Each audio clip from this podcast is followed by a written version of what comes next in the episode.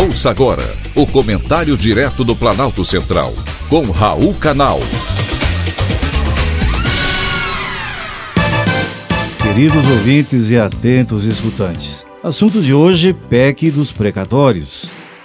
Você sabe o que é um precatório? Com certeza já ouviu falar, pois esta é a palavra do momento.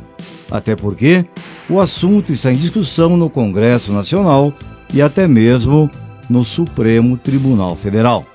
Precatórios são dívidas do governo com credores contraídas de ações judiciais. Existem dois tipos de precatórios: os de natureza alimentícia, que são ações judiciais referentes a salários, pensões, aposentadorias e indenizações por morte ou por invalidez. E os de natureza não alimentar, que são aqueles que tratam de outros assuntos como desapropriações e tributos. E o governo deve hoje 89 bilhões de reais.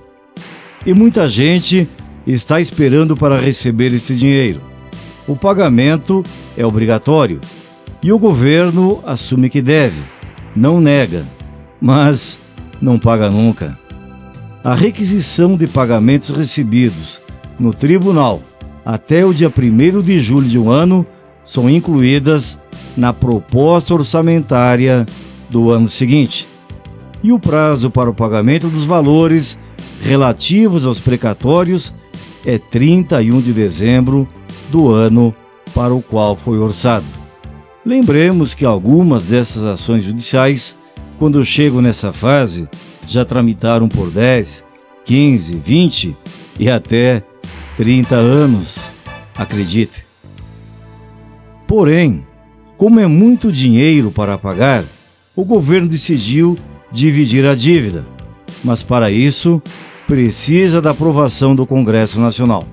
Por enquanto, a proposta de emenda à Constituição, a PEC 23, conhecida como a PEC dos precatórios, já foi aprovada pela Comissão de Constituição e Justiça, a CCJ, da Câmara dos Deputados. Isso significa que ela é admissível. Mas para virar lei, precisa ainda de ser aprovada nas duas casas. Para aprovação de uma PEC, é necessário votação em dois turnos, com pelo menos 308 votos favoráveis na Câmara e 49 no Senado. O texto da PEC prevê que até 2029 os precatórios com valor acima de 60 mil salários mínimos, ou seja, cerca de 66 milhões de reais, poderão ser quitados com entrada de 15% e nove parcelas anuais. Agora, uma comissão especial vai analisar o mérito da proposta. Então, meu amigo, se você tem um precatório para receber, só lhe resta paciência. Muita paciência. O governo federal busca se eximir da má gestão dos recursos públicos e joga no colo dos outros um problema que sabe ser seu.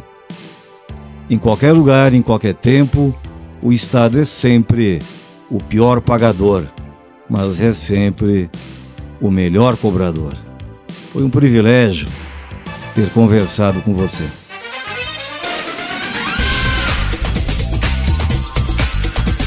Acabamos de apresentar o Comentário Direto do Planalto Central, com Raul Canal.